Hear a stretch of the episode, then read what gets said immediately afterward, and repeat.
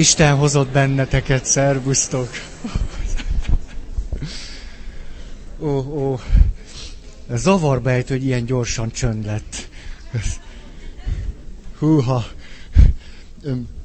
Egy alkalmunk volt, amit gyorsan összefoglalok, és akkor a veszteségeket minimalizáljuk, hogyha valaki nem volt itt a múlt alkalommal. Ennek a fél évnek, minimum fél évnek az a témája, hogy a családtörténetünk három generációt beleszámítva, hogyan határozza meg, nem determinálja, csak hogyan határozza meg a saját egyéni életutunkat. Ez, ez nagyjából a téma, és mindenképpen miközben erről beszélek, azért Istenről nem felejtkezünk meg. Bele fogjuk őt szőni. Egyébként is benne van, de legalább akkor néha észrevesszük, hogy ott van.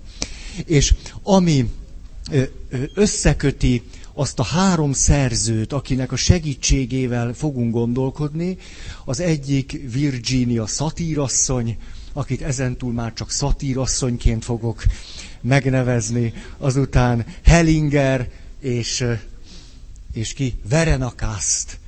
Ők hárman. Tehát ez bőven egy fél év, fél év. Ami összeköti őket az az, hogy a gondolkozás módjuk három generációs. Ez, ez biztos, hogy összeköti őket. És az is biztos, hogy a három nézőpont teljes egészében egymással nem békíthető ki. Á, vannak ütközések, ellentmondások, és ezt nagyon szeretem. Tehát nem kívánunk itt valami egyedül üdvözítő utat megtalálni, és miután három nézőpontból megnéztük a témát, azt mondani, hogy na ez a tuti. Akkor szatírasszonynál tartunk. És szatírasszonynak van egy, ugye családterapeuta volt az Egyesült Államokban.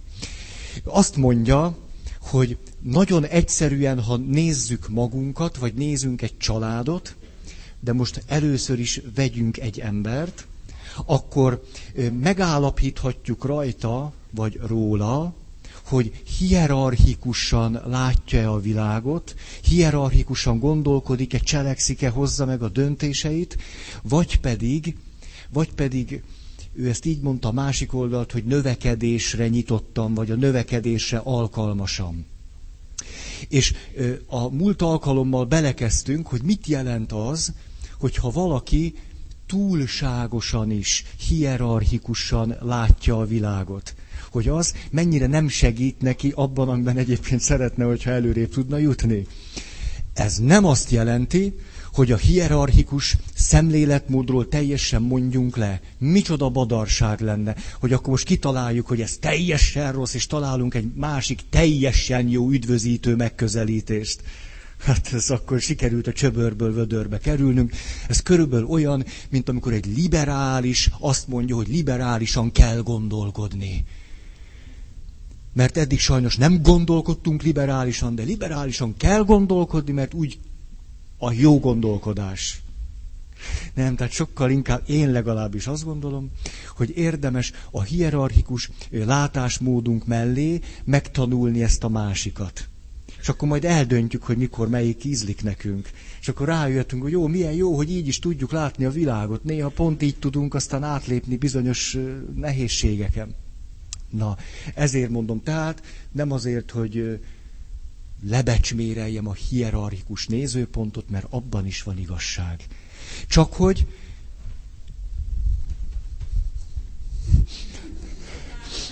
az embert mindig meglepetések érik. Látjátok, ez milyen jó példája volt a, a, a koncepció alkotásnak, az előítéletességnek, ugye? Hogy én rögtön kitaláltam, hogy hova szeretnél menni. Ugye? És nem oda szeretett volna menni. Le akart ott ülni. Na, ez jó. Nagyon köszönöm. A legváratlanabb helyzetekben tanulunk valamit.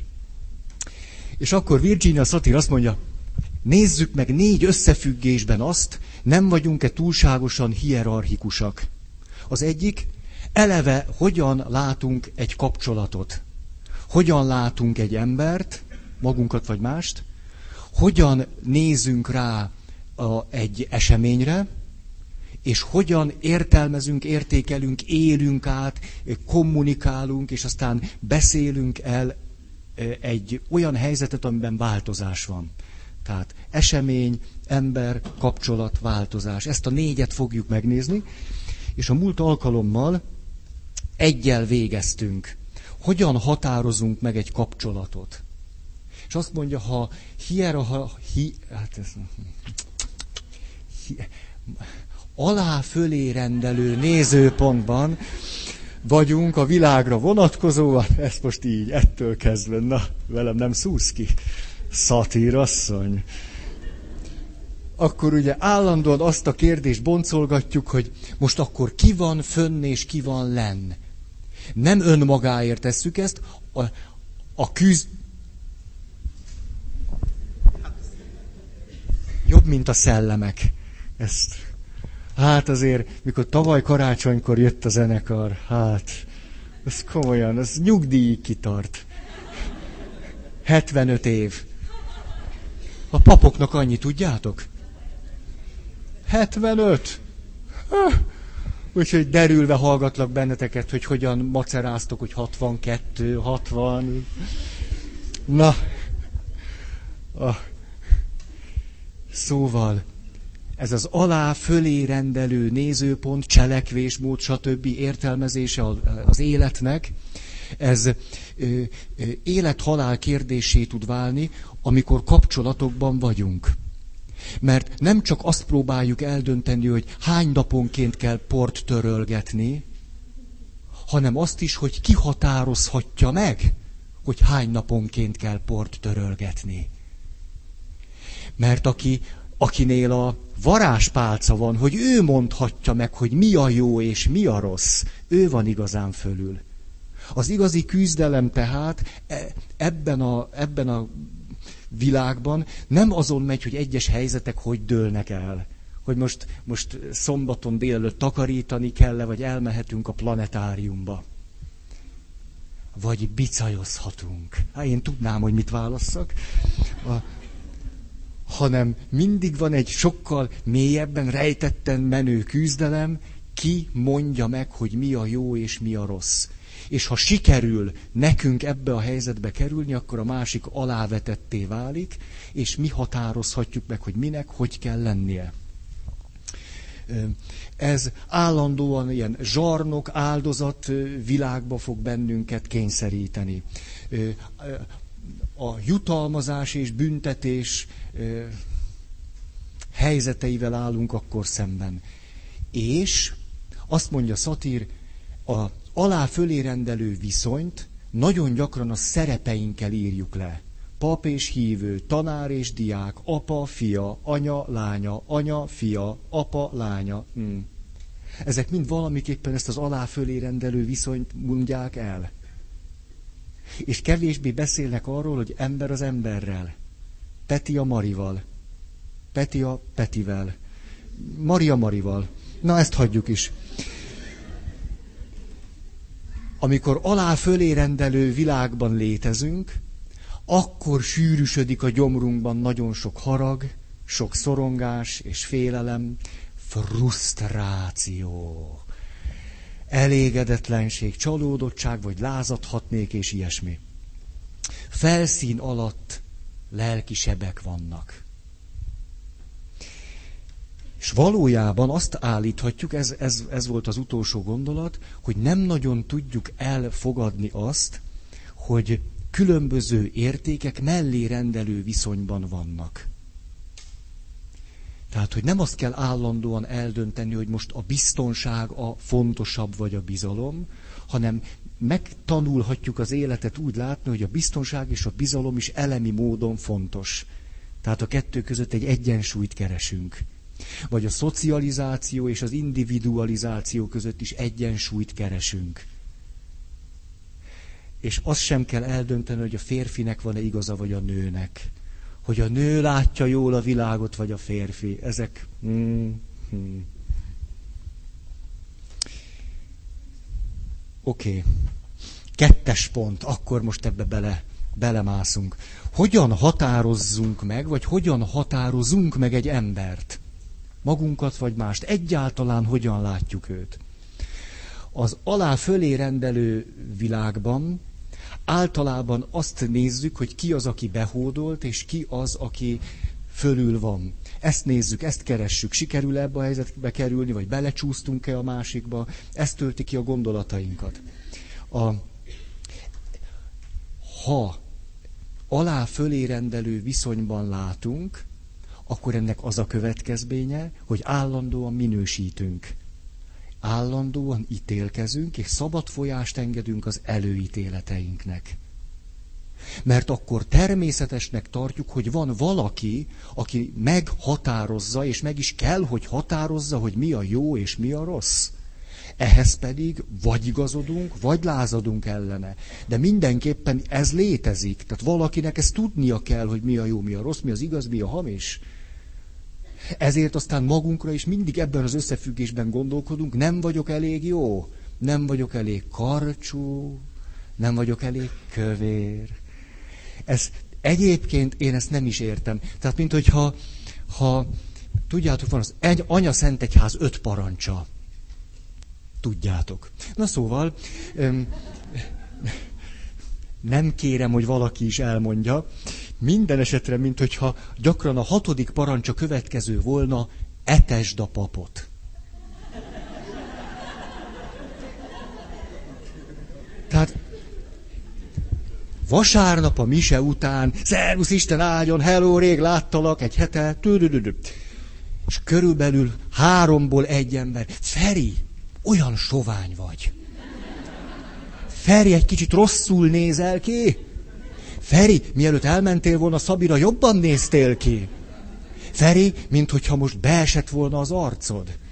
A legjobb szándékkal is, de ebben a világban vagyunk. Ebben a túl sovány, túl kövér, beesett, nem beesett, szőrös, nem szőr, túl szőrös, kevésbé szőrös. Miért olyan, miért ott szőrös, miért úgy szőrös? De persze mindig, mindig van valami, amihez képes szőrösnek kell lenni. És amihez képes nem szabad szőrösnek lenni. Jaj, ezt sose felejtem, egy, egy drága kliens. A... Min neve? De tényleg ez izgalmas. Mi, mi jutott erről eszedbe? A kliens szó, te azon. Jó, hogy nem a drágán. Na jó. A... Hát mit mondjak róla? Itt próbáltam valahogy körbeírni. Ne, ne, béna. Látjátok ez is, hogy a kliens szó nem jó. De más, más kell mondani, mert nem, a, nem, ha ember, de nem, de csak úgy ember, ember, az olyan személytelen. Mondjuk a nevét, de azt nem mondjuk, a személyiségi jogokba ütközik. Mondjunk más nevet, akkor hazudik a pap? Így bízzunk benne? Tehát... De jó, jó, nyugodtan nevethetsz ez. De szóval, egyébként ez milyen érdekes. Ez, na jó.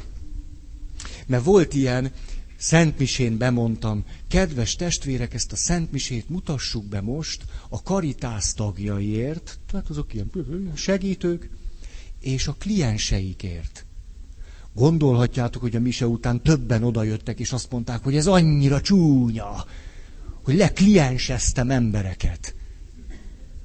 Az szebb, hogy ezt a szentmisét ajánljuk föl a segítőkért, és a segítettekért. Az szép, segített. Na mindegy. És most így elvesztettem a fonalat, tehát annyira... Jaj, hol tartottam? Ja igen, tehát, hogy mindig van valami, amihez képest meg kell határoznunk azt, hogy mi jó, mi rossz, mi igaz, mi nem, és ezt, ezt, és ezt a végtelenségig tesszük. És ezért mindig ítélkezünk, előítéletesek vagyunk, véghetetlenül kritikusak. Ó, nagyon jó dolog a kritika, de az biztos, hogyha a kritikusságunk egy mértéken túlnő, az a kapcsolat rovására megy. Az biztos. Hát mindig ezer dologgal lehetünk kritikusak. Ha valaki túlságosan kritikus, aláfölé rendelésben látja a világot. Nagyon valószínű. Mindig eldönt, hogy ehhez képest mi hogy van.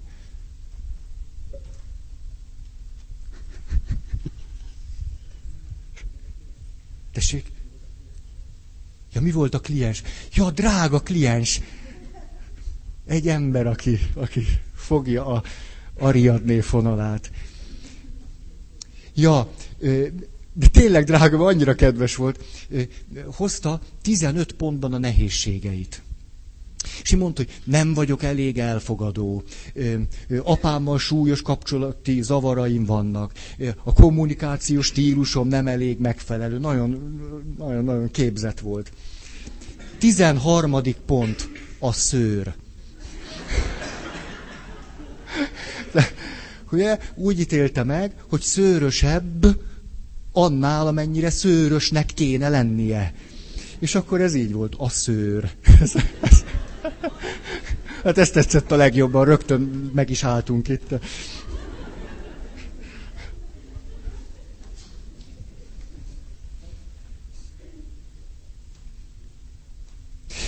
Ebből az adódik, hogy folyamatosan igyekszünk a dolgokat rendbe hozni. Mindig valamit megjavítani, valamit át, meggyógyítani, mert, mert a dolgok nem nincsenek úgy jól, ahogy vannak. Nem mindig azt...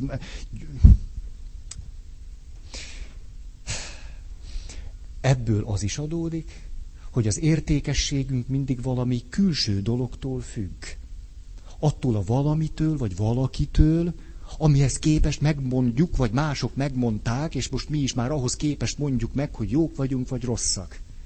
Ez mindig valahogy kívül van, itt belül nem.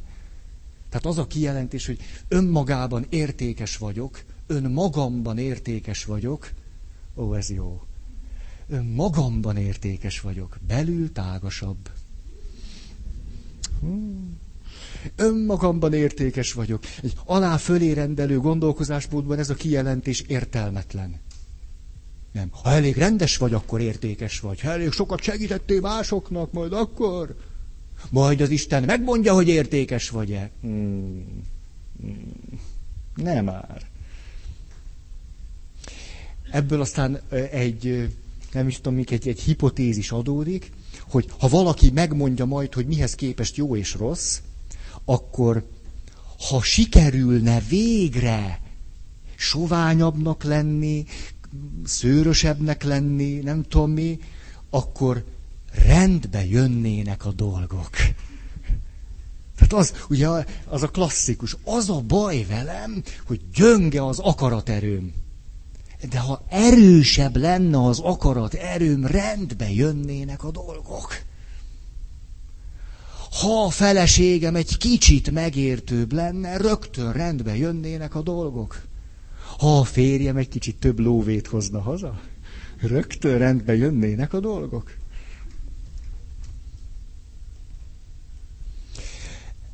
Ebből aztán az is következik, hogy mások által adott szabályok révén határozzuk meg magunkat. Reggeltől estig. Miközben persze ezek a szabályok már itt vannak bent. Valójában nem kell már másokkal találkozni. Így is találkozunk velük, ez épp elég rossz nekünk. De ha nem lennének ott, akkor is elég rossz nekünk. Mert már mindez belül van. He, he, he. Kitaláltam egy egyszerű gyakorlatot. Megcsináljuk? Elvégezzük? Jó. Az lenne a ké... Tényleg, tehát csinálni, érdemes csinálni, vagy nem csinálod, ugye tíz perc múlva lelővöm a poént, és akkor már nem lehet megcsinálni. Mert van benne poén. Hogy ha jársz valakivel, ha nem jársz, tehát valami társkapcsolatban vagy, ez most mindegy, ha benne vagy, az nagyon jó, ha nem, az is jó, a nekem, a, akkor a, képzelő erődre lenne szükségem, képzeld el, hogy ha lenne, le, társkapcsolatba élnék akkor, és légy de nem kell csinálni, de lehet. Gondolj valamire, hogy a társadra vonatkozóan milyen mély vágy van benned. Egy vágy, egy igény, valami, amit szeretnél tőle megkapni. De egy valamit kérek, konkrét legyen. Tehát az nem jó, hogy szeressen.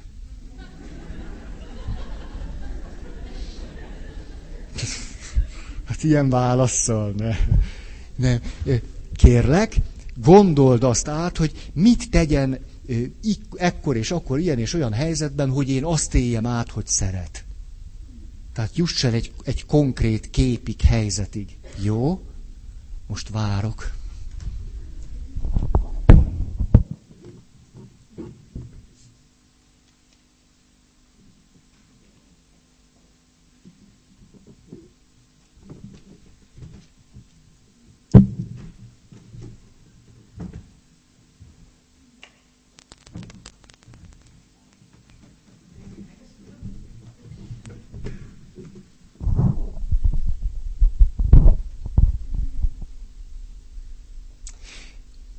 Mege van-e?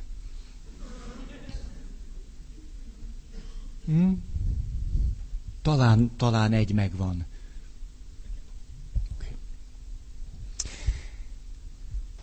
Akkor most az lenne a kérésem, azt képzeld el, hogy ezt nem kapod meg. Mi történik veled? Mit fogsz érezni, gondolni, mit mondanál neki?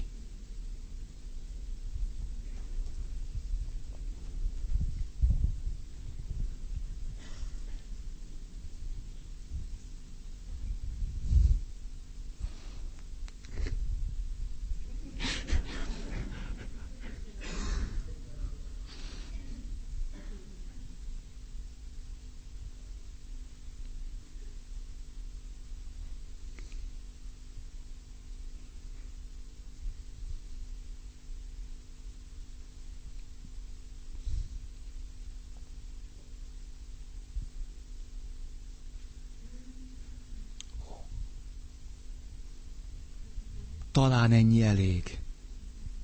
Ó. A tapasztalatom az, beleértve magamat is, hogy ha én azt nem kapom meg, amire egy ilyen számomra fontos és értékes és mély vágy van bennem, akkor természetesen valamilyen formában neki ugranék a másiknak. Körülbelül nagyon egyszerűen. Olyan gondolatok vannak bennem, vagy lennének bennem, hogy ez őrítő. E, így én nem tudok élni. Azt muszáj, hogy megkapjam. Ha te szeretsz, akkor meg kell, hogy add. Ha lehet, egy, egy ideig még türelmes vagyok veled, de hosszú távon ez így nem megy. Tehát az a minimum, ezt neked be kell látnod. Tehát jó, most még, még el, elketyeg a vekker, de tehát abba az irányba megyünk, drágám, hogy ezt szépen belátjuk,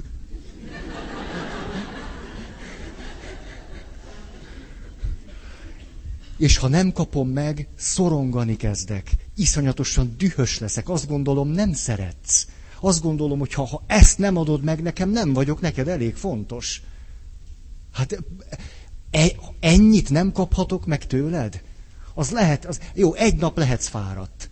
De utána gyerünk, gyerünk. Ez a tapasztalatom. Na ez az alá-fölé rendelő világ itt benn. Ez. A, amivel kapcsolatban nem is vagyunk elég tudatosak. Ugye, mert csak az van bennünk, ó, de szeretném. Ó, ez olyan normális, olyan egészségesen, természetesen emberi, hogy megsimogassanak, hogy, hogy ezt csinál, dé, De ha nincs, akkor az derül, akkor az derül ki, hogy valójában ez bennem már régen elvárás. Ez a kult szó, elvárás, elvárás. Az alá fölé rendelő világban valójában lehet, hogy szépeket mondunk. Ó, én ide, elvárásaink vannak rengeteg. Rengeteg. Jegyes párokkal szoktam ezt a gyakorlatot, és sosem ejtem ki a számon ezt a szót, hogy elvárás. Soha. Most sem mondtam. Én nem. Igény, vágy, szeretnéd megkapni. Ezeket a kifejezéseket használtam. A pároknak körülbelül 50%-a egy órás beszélgetés alatt biztos, hogy kiejti a száján az elvárás szót. Vagyis ő benne már az én mondataim átalakultak a saját képükre és hasonlatosságukra. És az, hogy a, a párok 50%-a ezt mondja, nem azt jelenti, hogy a másik 50 mentes tőle. Uh-uh. Biztos van egy kisebbség. De a többség simán, pedig nem hagyom őket sokat beszélni. Tehát ahhoz képest is kimondják ezt a szót. Év eleje van, kezdődtek a csoportok. Hm? És akkor ez a csoport, amiről most beszélek, ez is elkezdődött. És hát kérdeztem a csoport tagoktól, hogy milyen igényeitek vannak. Mi az, amit nem szeretnétek, hogyha én milyen lennék ebben a csoportban? És akkor a következőket mondták. Hát, Feri, nagyon szeretnénk, ha tartanád az időt. Ne csúszunk el. Nagyon szeretnénk, hogyha a csoport dinamikával jól tudnál bánni. Tehát, hogy amikor egymást püföljük, akkor mégiscsak csinálj valamit. Ez a csoport dinamika. A...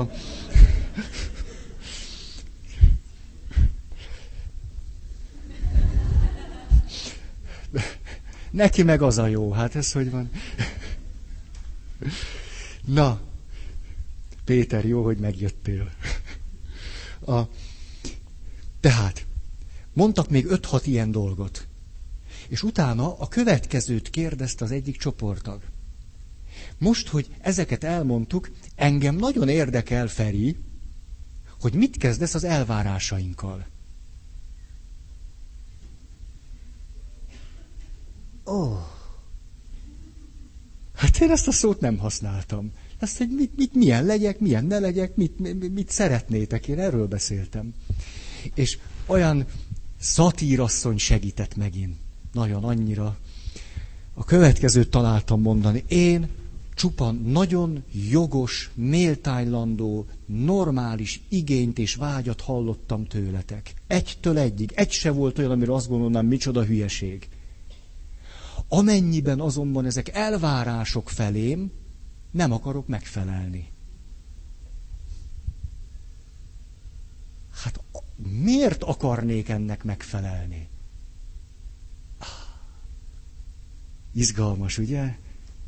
Már nekem az?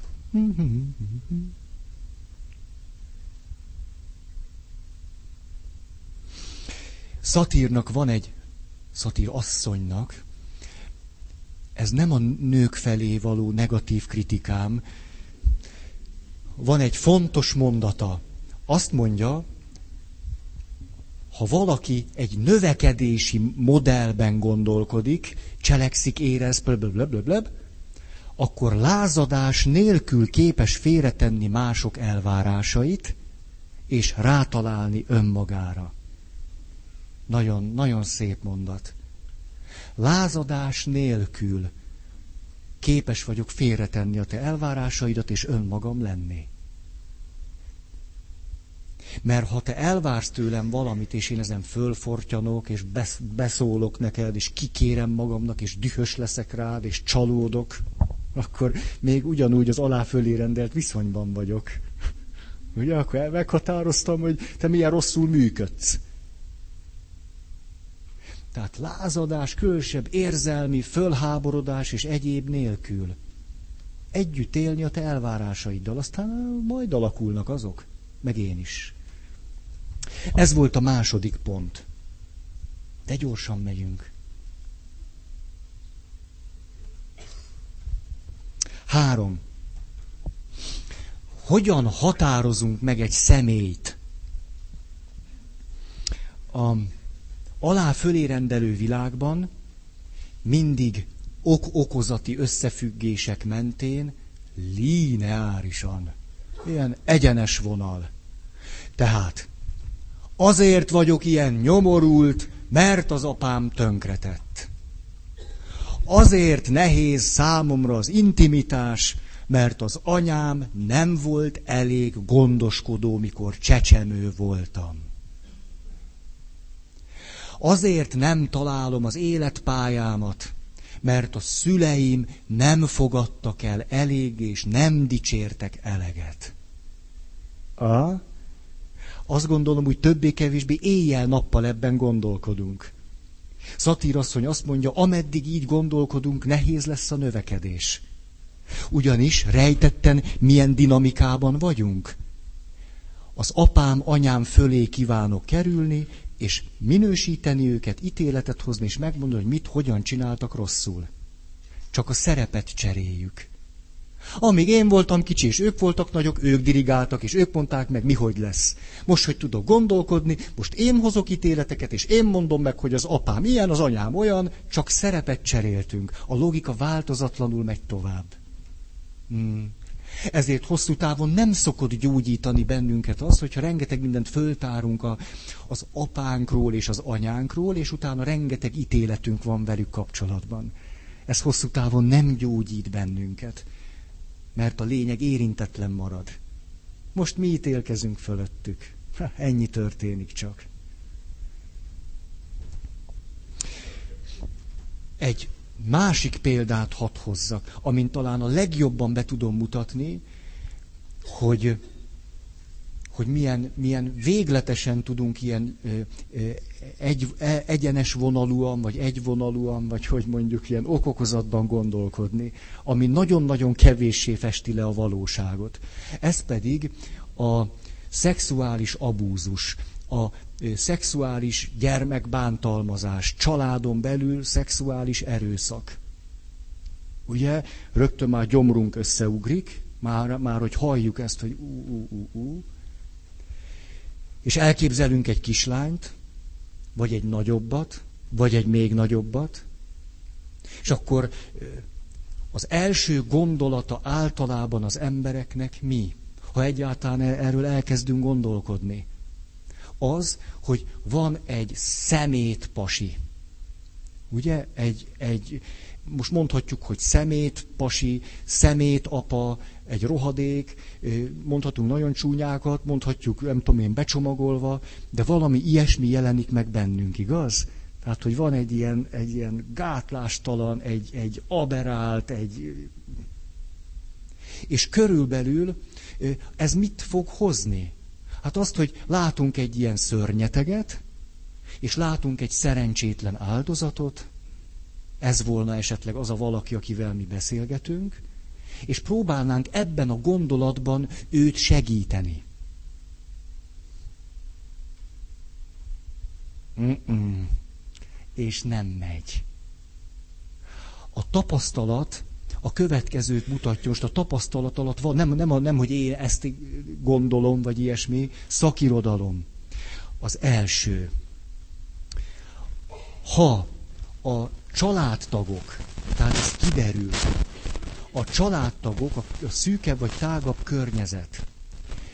Elkezdik nyomatni ezt a szemléletmódot a, annak a nőnek, aki átesett ezen a szexuális bántalmazáson, akkor természetesen el lehet vinni oda a helyzetet, hogy a lány följelenti a saját apját. Ez a helyzet el tud odáig jutni, hogy az apa bekerül a börtönbe a helyzet el tud odáig jutni, hogy az apa több évig ott van a börtönben, akár sok évet is. Ez majdnem minden esetben oda vezet, hogy a család szétesik. A helyzet a férfinek a puszta börtönbe zárásával, most a, a családi helyzet, az ő személyes élet története, aki a bántalmazást átélte, azzal, hogy ebben a logikában próbálunk, próbáljuk az igazságot érvényre juttatni, hogy az majd, az majd megelégedéssel tölti el a, a, mondjuk így most az áldozatot, egyszerűen nem történik meg. Nem jön be. Ezt gondolhatjuk, csak nem működik. Ezért aztán persze honnan tudjuk, mert így működtünk. Rengeteg tapasztalatot ment, mentek ebbe az irányba a terápiás folyamatok. Állj ki magadért, milyen nagyszerű ez apád, egy gazember, méltó büntetését vegye el. Most egy picit sem mondom, hogy kenjük el, remé... ah, ugye nem értitek félre, csak, csak egyszerűen nem gyógyultak a kliensek, nem gyógyultak. Tágítsuk ezt a kört. Az derül ki ezeknek a családoknak a, a a, nem tudom, átvilágításánál, hogy míg a, a beszélgetés elején elsősorban az apáról van szó, főleg, hogyha az egész család együttműködő, tehát a apa, anya és a lány is ott van, vagy esetleg a testvérek, egyszer csak a fény az anyára vetődik. És ma már a szakirodalom nagyon egyértelműen mondja, a családban történő szexuális bántalmazás mindig a két szülő közös részvételével történik, amelyben azonban a, a feleség általában rejtve marad. De a családi dinamika például úgy működik, hogy megromlik, most egy nagyon egyszerű példa, nyilván nagyon sokféle dinamika lehet, megromlik a feleség és a férj között a kapcsolat, a kapcsolat annyira megromlik, hogy már évek óta nincsen szexuális viszony, az apa elkezd érdeklődni a saját lánya iránt, és az anya tudva nem tud, a di di di di di, de valójában valamiképpen érdekelt abban, hogy a saját lányát fölkinálja az apjának, egyszerűen azért, mert akkor ő ezzel a témával nem kell, hogy foglalkozzon. Létrejön a családban egy egyensúly. A férfi is egész jól megvan, az anyát sem macerálják, hogy feküdjön már le. A gyerek meg nem nagyon tud ellenállni, mert gyerek. Ugye ezekben az esetekben szinte mindig az derül ki, hogy a gyerekek vagy nem mertek szólni, vagy ha szóltak, éppen a közvetlen környezet nem hit nekik. Haha, vagyis az egész család valamiképpen benne van, de hát nyilván az első személy, akihez megyek, az az anyám. És az anyám azt mondja, hát ne, hát ez nem, nem, miket kell, biztos álmodtad, nem tudom micsoda. Tehát a, a gyerekek szexuális bántalmazásában nem csak a, a tényleges bántalmazó van benne, az apa, hanem benne van a felesége is, az anya mégpedig vastagon. És a családterápiában mindig, nem az elején, az elején ugye az apáról van nagyon szó. Az apa és a lánya közti viszonyról. A második lépésben azonban egyszer csak az apa kerül háttérbe, és kiderül, hogy itt az anyáról is szó van. És ha most azt gondoljuk, hogy ennyi elég, még szeretnék tovább menni mert a terápia legvégén egyszer csak a lány eljut saját magához. És rádöbben arra, hogy ebben a történetben ő is benne van. Hogy valamiképpen ő sem csak egy szerencsétlen és nyomorult áldozat. Mondok rögtön két, két megtörtént valódi mondatot vagy helyzetet. Az egyik, amikor a lány a terápia során eljut oda, felnőtt már, azt mondja, hogy tulajdonképpen, ha most nagyon őszintén belegondolok abba, hogy miért hagytam a nagypapámnak, hogy szexuális kapcsolatot kezdeményezzen velem, és miért maradtam éveken keresztül benne ebbe a kapcsolatba, ebben a kap... Nem kívánt részt törlendő, akkor azt kell mondanom, hogy azért, mert a nagypapám nagyon szeretett engem. Mert valójában a nagypapámtól nagyon sok jót kaptam. Hogy a nagypapám volt az a személy az életemben, aki emellett, de tudott nagyon jó fej lenni, és nagyon gyöngéd lenni, és szerettem a nagypapámhoz járni.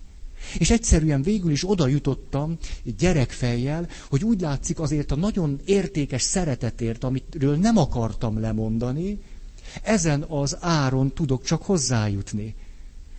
Tehát, hogy valószínű, hogy, hogy ezt kell megtennem a nagypapámmal, hogy ahhoz a nagyon értékes kincshez jussak, amit egyébként a szüleimtől nem kapok meg. Ebben az esetben a lány többé már nem egy szerencsétlen áldozat, természetesen nem is tettes, mert ez az alá fölé rendelő logika, hogy tettes van meg áldozat. Egyszerűen csak a lány reális helyére kerül ebben az összefüggésben. Egyszerűen ő is benne van. Nem jó és nem rossz, mert nem minősítünk és ítélkezünk, csak rádöbbenünk, hogy milyen módon volt része ennek a helyzetnek. És mondom a másikat, ott pedig a, a lánya következőt mond, mert természetesen megint csak felnőttként. Rájöttem arra, de ez néha évekig tart, míg, míg először a, a lány is eljut onnan, hogy én egy szerencsétlen áldozat vagyok, egyáltalán tudok róla beszélni, di, di, di, di, hogy azt mondja, hogy tulajdonképpen én azt akartam, hogy az apám boldog legyen. Hát én ezt akartam. És ezekben a helyzetekben bennem volt az is, hogy nekem fontos, hogy az apám boldog legyen. És az apám azt mondta, én így tudnék boldog lenni. És én nem csak áldozatként voltam benne ebben a helyzetben, hanem valamiképpen én egy döntést is hoztam, mert nekem az apám fontos volt. Ha. Amikor eh, egy, egy ilyen helyzetet nézünk, akkor egy nagyon frappáns mondatot érdemes még elmondani, amit a szakemberek el szoktak mondani, ahogyan, ha látják ezeket a családi összefüggéseket, akkor van esély valóban az összes félnek a fejlődésére és gyógyulására. Ez pedig az, hogy amikor látunk egy apát, aki szexuálisan bántalmazza a lányát, vagy a fiát, akkor valójában két áldozatot látunk ha már ebben a logikában akarunk gondolkodni, vagyis mellé rendelő helyzetbe hozzuk őket, nem mi hozzuk őket, hanem rájövünk, hogy ez van. Hogy ilyet egyetlen egy ember sem tenne meg a saját gyerekével, ha 20, 30, 40, 50, 60, akárhány évvel ezelőtt ő maga nem lett volna, most mondjuk így ebben a logikában áldozat. Valójában tehát nem egy tettest és egy áldozatot látunk, hanem két áldozatot. Csak aki most tettesnek látszik, az 40 évvel ezelőtt volt áldozat. Ugye ez a megközelítés nem szakít az áldozat tettes gondolattal, de mellérendelő helyzetbe hozza őket. És az a tapasztalat, ugye ez most már nagyon sok évtizedes terápiás munkának a következménye, hogy ha látjuk, hogy a család egy rendszerként, egy élő szövetként működik, amiben mindenkinek a helye valamiképp ott van, és mindenki valamiképpen ezt az egyensúlyt föntartja, akkor van a legnagyobb esélyünk arra, hogy mindenki tudjon fejlődni és gyógyulni. Amíg ebben az aláfölé rendelő szemléletben látunk, addig nem. Legfőjebb csak szerepet cserélünk.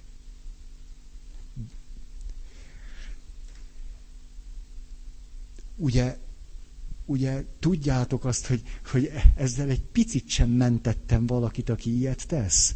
Hogy egy picit sem mondtam, hogy szabad, vagy belefér, vagy dehogy mondtam, dehogy, dehogy, dehogy, dehogy. Szörnyű úgy, ahogy van. Csak nem mindegy, hogy erre a szörnyűségre hogy nézek rá. Nekem nem mindegy. Mert tudom, hogy akikre ránézek, azoknak sem.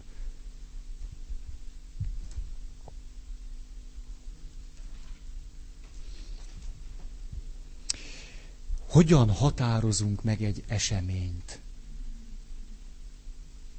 Ú, azért most megállok.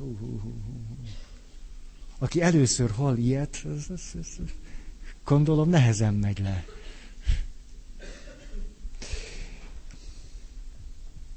Na tehát, hogyha ha ez a kérdésünk, hogy hogyan határozunk meg egy eseményt, akkor ebben az is benne van, aláfölé rendelő világunkban, hogy az események jók vagy rosszak. Hogy az eseményekben van egy jó és egy rossz. Illetve, hogy az események megoldásának a végkifejlete vagy az, hogy jó, vagy az, hogy rossz. Tehát tudunk jól megoldani egy helyzetet, meg rosszul megoldani. És csak ez a kettő létezik. Ez látszólag milyen természetes, nem? Hát vagy jól oldjuk meg, vagy rosszul. Azonban ez a szemléletmód teljesen beszűkít. Egyrészt, mert elkezdünk rettegni, hogy nehogy elrontsuk. Ugye hát ha vagy jól, vagy rosszul lehet megoldani, akkor szörnyű lenne, ha mi rosszul csinálnánk. Ha pedig a dolgokat vagy jól, vagy rosszul lehet megoldani, akkor meg lesz bennünk egy görcsösség, hogy muszáj jól megoldani, mert ha nem jól oldjuk meg, akkor rosszul oldjuk meg. Teljes, e, hát ha valahogy boldogtalanná tehetjük magunkat, akkor ezzel az alá fölé rendelő megközelítéssel. De ez még cifrább szokott lenni, ugyanis általában azt gondoljuk, hogy a helyzeteknek egy jó megoldása van. Egy igazán jó megoldása van, és ezt az egy igazán jó megoldást kell megtalálni, mert különben az összes megoldás ennél rosszabb, tehát rossz. Hú, de, hú, de hú, áll föl a szőr a hátamon. Lebuktam. Szőr. Ez, hogyha mi kapcsolatba kerülünk egymással, akkor vezethet oda, hogy neked az, a, az az elvárásod felém, hogy én az egyetlen jó megoldáshoz elsegítselek téged. És tudok nagyon nagy csalódásokat okozni, mikor én nem gondolom, hogy ilyen van. Nagyon izgalmas párbeszédeket szoktam ezen a témán folytatni. Hogy de mond, de nem, de mond, de nem. De mi, de nem tudom. Tehát akkor minek jöttem, ha nem tudod? Hát azt én nem tudom.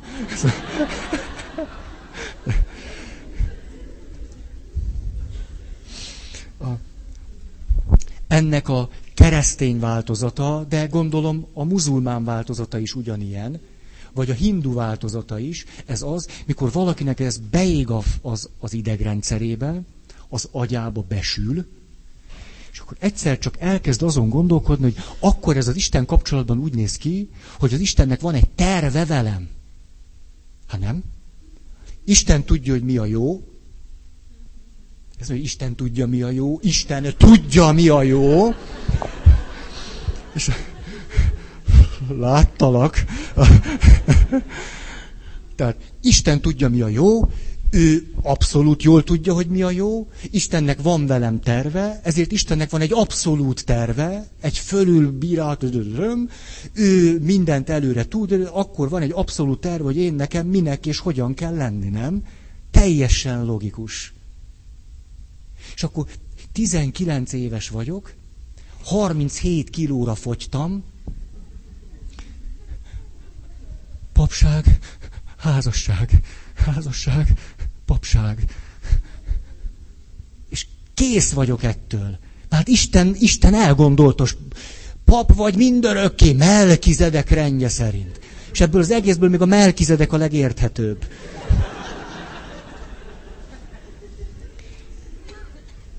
És ez a... Oké, okay, me- megvan ez nektek. És muszáj, ebből aztán kifejlődik egy kapunyitási pánik. Nem merünk elkezdeni élni. Hát hogy? Hát ha, ha Istennek van egy terve, hogy hogy kell, és én meg nem tudom. Hát, hát a legjobb nem csinálunk semmit. 25 önismereti csoport, 1500 óra terápia, hát valahogy, és hát nem babra megy a játék, mert ugyanis 19 évesen úgy el lehet szúrni, hogy vége. Nem?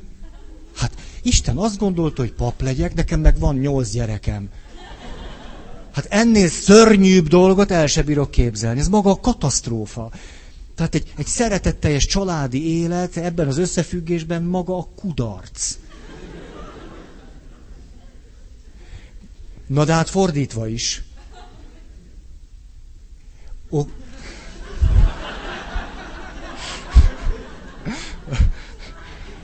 Na jó, kicsit fáj a derekam most itt. Na most megint egy picit, picit bűntudatom lett. De ne, nem magam miatt persze, hanem hanem azért, hogy, hogy tényleg ez megint a szavaim alkalmasak voltak arra, hogy valaki felé ez bántó legyen, hogy még most egy gúnyolódtam a te legmélyebb szenvedéseden. De ne, nem ezt akartam, mert nem is mondtam volna, ha nem tapasztalom, hogy ez milyen őrületbe kergető tud lenni. Lá, láttalak akkor, mikor a, a kapunyitási pánik. Ugye, ugye nem szorulunk rá, hogy most a, a másik verziót elmondjam. Ugye nem. Hát én nem mondom el.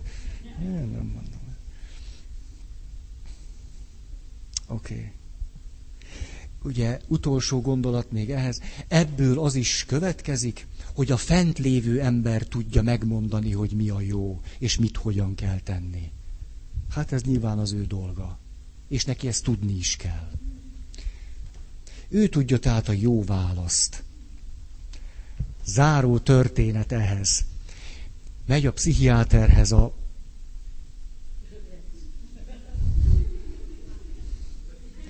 páciens. Oké. Tehát megy a pszichiáter, ez a páciens. Sokadik alkalom kezdett kialakulni a bizalom légköre. És a következővel kezdi. Jaj, drága doktor úr, most mielőtt elkezdenék beszélni, mondok valamit.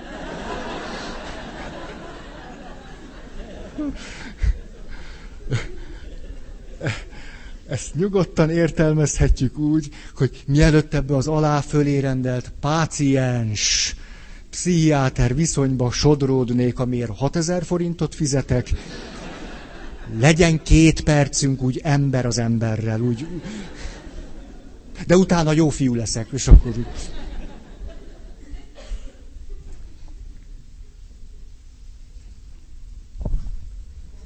Na még húsz perc.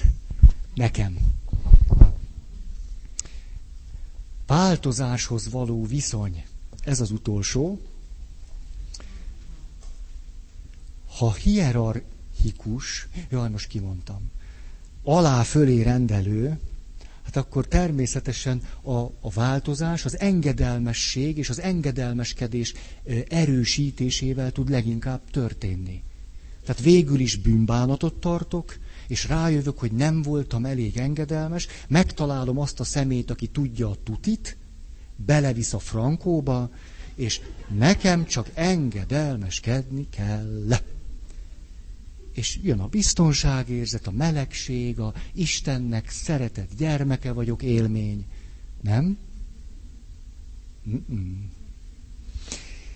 Jött hozzám valaki gyónni. Szokott ilyen lenni vakmerőség. Nem a gyónás, hanem hogy hozzám. A város misszió gyümölcse. Jött miniszoknyába. Kifestve bejött egy nő. Hm. Ajtót becsuktuk, és nem így szoktak jönni. Tehát látszott, hogy valami történt. Tehát ugye ez milyen érdekes, hogy az egyháznak van olyan parancsa, hogy smink nélkül gyónjál. Ez a hetedik. Tehát etesd a papot, smink nélkül menj gyónni. Hát a miniszoknyát az a lábjegyzetbe ilyen üzül. Tehát ő jött, smink, miniszoknya, bűnök, minden volt. Tehát ami... De, de látszott, hogy, hogy, hogy tényleg megérintette őt valami. Na, hát tényleg. Hát szóval úgy jött be, ahogy volt. Tehát ez, ez, és a... És hát persze itt a 30 éve nem gyónt, és a 29 éves volt, és a... És a és elkezdte mondani, de hát látszott, hogy, hogy iszonyatosan zavarban van, szorong, tehát szóval él, hát na, na, na, na. És, és azt mondja, hogy, én, hogy én hát olyan én rossz dolgokat tettem, és, és hát szóval látszott, szóval körülbelül az volt a benyomásom, hogy itt egy bűn se fog kimondani, azt tuti. Tehát az, hogy ő bejött, miniszoknyába, kifestve, ez, hát ez, tehát ha én most viszem ezt a klasszikus ilyen, én vagyok a gyóntató atya. Másik oldalon, gyónó. És akkor, kedves, úgy kell gyónni, hogy a súlyos bűneinket határozottsággal nevén kell nevezni.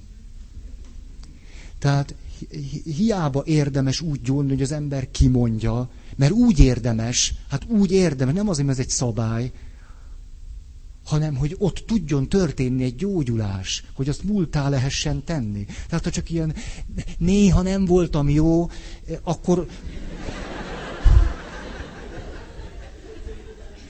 nekem mindegy, de te ott nem fogsz gyógyulni. Érted? Tehát ott lehet gyógyulni, azt mondom, doktor úr, van egy akkora afta a nyelvemen, hogyha kinyújtom, rosszul lesz tőle. Úgyhogy na erre az aftára tessék valamit mondani. Na hát akkor lehet gyógyulni. Bemegyek, hogy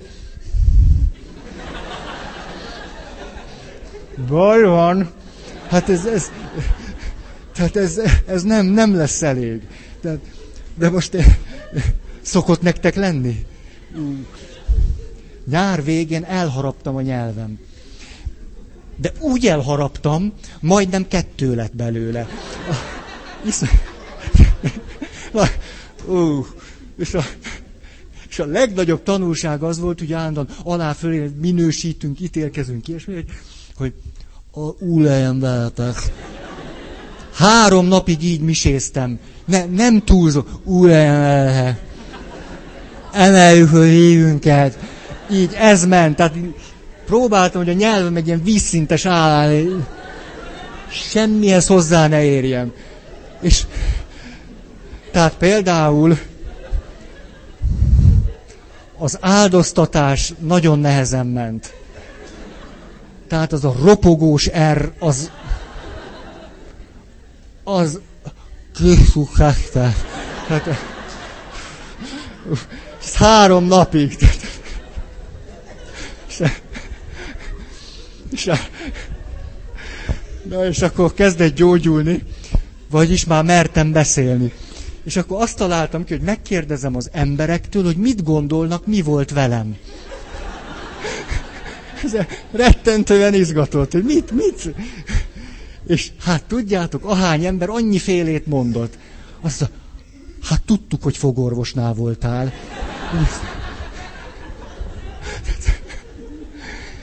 Körülbelül így. Tehát én tudom, hogy veled mi van, én tudom, hogy egymás olyanokat mondtak, hogy soha eszembe nem jutott volna.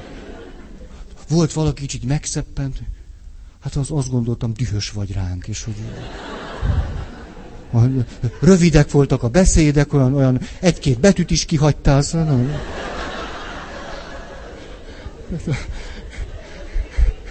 Nos, ja, még vasárnapon is maradt belőle. Az, ú.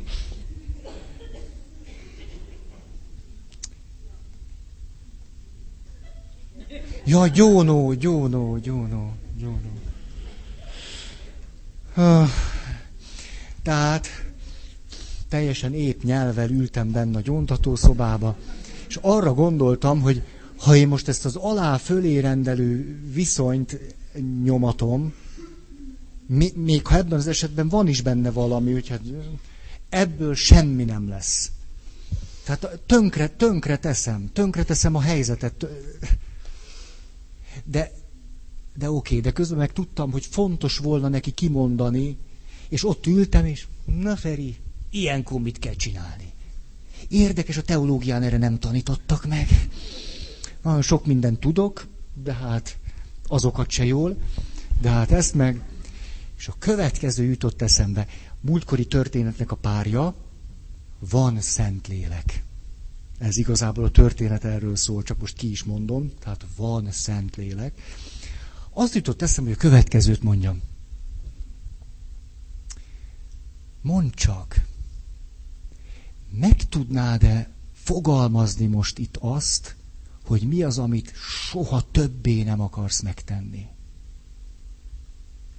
Amit nem akarsz megtenni. És akkor egy ilyen lavina. Képzeljétek el, ha azt mondom, az akkor most mondjad el tételesen, akkor, akkor a szorongás minden. Mi az, amit te nem akarsz? Ugye, erről tudunk beszélgetni. Te nem egy szerencsétlen nyomorult gyónó vagy, itt most szorongsz, és most jó rádolvasok, és bíróként ülök veled szemben. Ó, te azzal jöttél, hogy dolgokat nem akarsz. Na, mondjuk ki. Te. A... És tényleg egy ilyen lavina, és elkezdett zokogni, és na, na, már csak ülni kellett.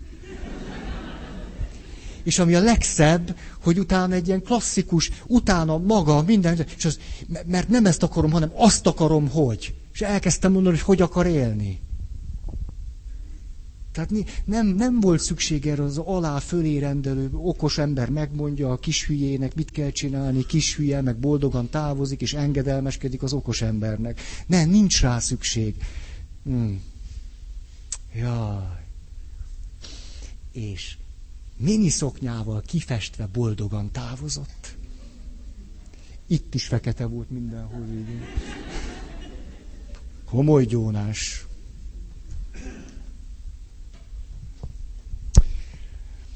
A változásról ebben az alá-fölé rendelő viszonyban akkor azt gondolom, hogy a változás félelmetes, lehetőleg el kell kerülni. Az egyensúly a jó dolog, egyensúlyban kell lenni, a változás nem jó dolog. Azt el kell kerülni, mert az egyensúly jó, a változás rossz. Mindaddig, ameddig szatír asszony el nem mondja nekünk, hogy van olyan, hogy kóros egyensúly. Ó. A családok nagyon gyakran többé-kevésbé kóros egyensúlyban vannak. Egyensúlyban vannak, ezért látszólag a fölszínen nem érdekeltek a változásban. Valójában az az egyensúly, amit létrehoztak, egy kóros egyensúly. Ez még az olyan abszurd helyzeteknél is így van, amikor az édesapa szexuálisan bántalmazza a saját lányát. Ez fönn tud maradni akár 15-20 éven át is, és nyilván a rendszer nem maradna fönn, ha ott nem létezne egy egyensúly. Hát ha nem létezne egyensúly, akkor megváltozna. De hogy nem változik meg, ez azt jelenti, hogy egy egyensúlyi állapot jött létre. De az egyensúly kóros egyensúly. Ha a saját család történetünkre gondolunk, nagyon izgalmas volna ezzel a megközelítéssel nézni, hogy milyen egyensúlyi állapotról, egyensúlyi állapotra jutottunk, és ezek mennyire voltak egészségesek, vagy nem. Minden normális ember törekszik az egyensúlyra. Hát csak néha nagy árat fizetünk érte. Szatírasszony a következő nagyon egyszerű képet hozza, azt mondja, hogy a családi egyensúly, amikor kóros, akkor az ahhoz hasonlít, amikor egy nagyon sovány ember és egy nagyon kövér ember libikókázik. Akkor az történik, hogy a nagyon sovány ember iszonyatosan ki kell, hogy üljön a libikókának a szélére, a kövér ember pedig nagyon közel ül a súlyponthoz. Ezért a kövér ember eszeget, viszogat, és még jobban érzi magát. A szegény sovány meg így, így. Ez az egyensúly nem egy túl jó egyensúly, miközben egyensúly. Kétség kívül a libikóka...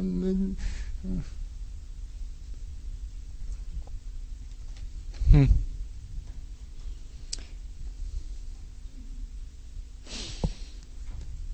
Vasárnap találtam egy csúnya mondatot mondani, mire valaki megállított, és azt mondta Feri atya. A kijelentéseidnek a 90%-ával egyet tudok érteni, na ez azban a 10%-ba tartozott. Azt találtam mondani, hogy plö, az életünknek vannak kulcsterületei. Evés-ivás, szexualitás, hatalom,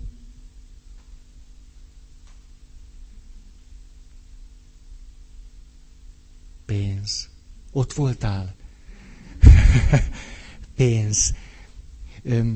Ezek nagyon alkalmasak arra, hogy eluralkodjanak az életünkben. Amikor függő helyzetekben vagyunk, akkor is egyensúlyban vagyunk, csak az egyensúly kóros. Ugye kibillentem az érzelmi biztonságomból, iszok egy csomót. Meg vagyok zavarodva, elkezdek enni. Jaj, egy kedves ismerősöm olyan aranyosat mondott, most is itt van. Mondhatom? Nem merek oda nézni. Inkább nem mondom, majd ha nem lesz, akkor mondom. A... Szóval, amikor függő helyzetekben vagyunk, az is egyensúly. Egyensúly. De teljesen tönkretesz minket. A, ha nézzük ezt a négy területet, pénz, hatalom, ételital, szexualitás, elkezdtem gondolkodni rajtunk papokon, hogy vajon a mi életmódunk az vajon egy milyen egyensúly irányába lök bennünket. Ugye szexualitás.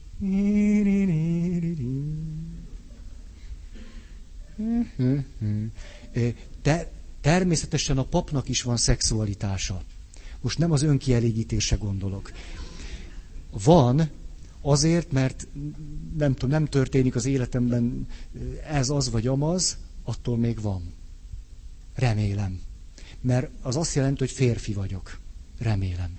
A, szóval, hát a szexualitás, itt, itt, egy nagy, nagy kanyarra vagyunk ítélve, ugye? Egy nagy, ez, ez komoly, a személyiségfejlődésnek komolyan adunk, ugye? Jó kis kihívás. Na de akkor, ha ez így van, nem lehetséges-e az, hogy a mondjuk jelenlegi egyházi közgondolkodásunkban a libikók a másik oldalán is van valami. Például az, hogy olyan egész barátságosan szemet tudunk hújni a, a fölött, hogyha egy pap rengeteget zabál. Nem még sajnáljuk is. Szegény atya, milyen túlsúlyos, nehéz lehet így misézni. Ne, nem fér oda az oltárhoz, nehezen látszik, szegény, szegény. De ez még hagyján, azt gondolom, hogy egy kóros egyensúly alakul ki ott, hogyha a szexualitás terén a pap a, a pszichoszexuális, pszichoszocioszexuális fejlődésében nem valódi jó irányban fejlődik, hanem megreked, és a kóros egyensúly a hatalom kompenzatórikus hatásával jelenik meg az életében. Ugye? Azt gondolom, hogy ilyen papi, vagy nem tudom milyen hatalom, kakas a szemétdombon, ezt olyan egész jól bevesszük. Nem? Mintha a papnak azt lehetne, vagy ez egy kicsit... De hogy a papok egymással kapcsolatban nagyon toleránsak, az biztos komolyan nem emlékszem, hogy papi életem, vagy kispapi életem során külön hallottam volna, az egyik pap azt mondta volna, azt igen, hogy te eh, kicsit kövér vagy, nem kéne valamit, tudok egy jó valamit, de az, hogy hát én úgy látom, hogy te kicsit hatalommániás lettél. Hát a hívek nem mondják, majd én mondom, mert ilyet nem nagyon hallottam. És képzeljünk el, bekopogtatunk egy püspökatyához, és azt mondjuk, kedves püspökatya, a hívek nagy árat fizetnek a szexuális abstinenciájáért.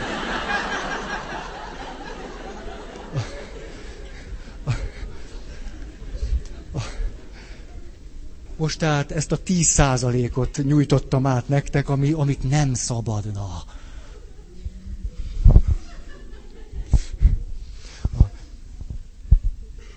Tehát az, hogy, hogy milyen kóros egyensúlyokat fogadunk el. A társadalom milyen kóros egyensúlyokat tart elfogadhatónak és normálisnak, és melyeket bélyegez meg, nagyon önkényes tud lenni. Na, jó, van három perc. Szatír asszonynak egy gyönyörű szép mondata, hogy mi van a másik oldalon. Azt mondja, a változás nem jó vagy rossz, szükséges. Változásra szükségünk van. Változás nélkül nem lehet fejlődni. Nem jó vagy rossz, szükséges. És aztán azt mondja, azért szoktunk rettegni a változástól, mert az állandóság a legbiztosabb alapja a biztonságérzetünknek. És ő azt mondja, ez annyira szép, hogy nem csak a biztonság érzet lehet, Na, nem csak a, a, az állandóság lehet a biztonságérzet alapja, hanem valami más is. Itt fejezném be, és akkor... Nem, ezt még elmondom, mert annyira szép, muszáj, hogy én mondjam el, nehogy már te gyere rá. Azt mondja, a biztonság érzetnek és nyilván jobb esetben a valódi biztonságnak nem csak az állandóság lehet alapja, hanem az önbizalom és a másikba vetett bizalom. Amikor valaki, valaki elég ugye szok, így szokták mondani, elég kompetensnek tartja magát a saját életében, akkor azt mondja, bármilyen változás történhet, ez esetleg nagyon megviselhet engem, meg persze nyilván a változás veszteséggel is jár, de én elég hatékony, elég, elég jó fej vagyok ahhoz, hogy én majd el tudjam dönteni, hogy mi lesz nekem jó és mi nem. Majd én képes leszek meglátni azt az irányt, azokat az értékeket. Hát miért ne rendelkeznék azokkal az adottságokkal, hogy egy jobb egyensúlyba tudja kerülni egy rosszabb után? Miért ne rendelkeznék én ezzel? Hoppá! Hát, ha körülnézek, azért azt látom, a legtöbb ember biztonságérzete mégiscsak az állandóságon alapul. És nem azon, hogy azt mondja, ó igen, sok minden történhet, néha én magam megyek bele, mert tudom, hogy alkalmas vagyok az élet helyzeteimnek a megoldására. Hozzátehetem azt, hogy Isten segítségével, vagy szeretetével, vagy ezt nyugodtan. Attól még én vagyok hatékony. Hú, azért ez a szatírasszony. Olyan egyszerű, hogy ütős nekem nagyon. Köszönöm a figyelmeteket. Szeretne valaki hirdetni?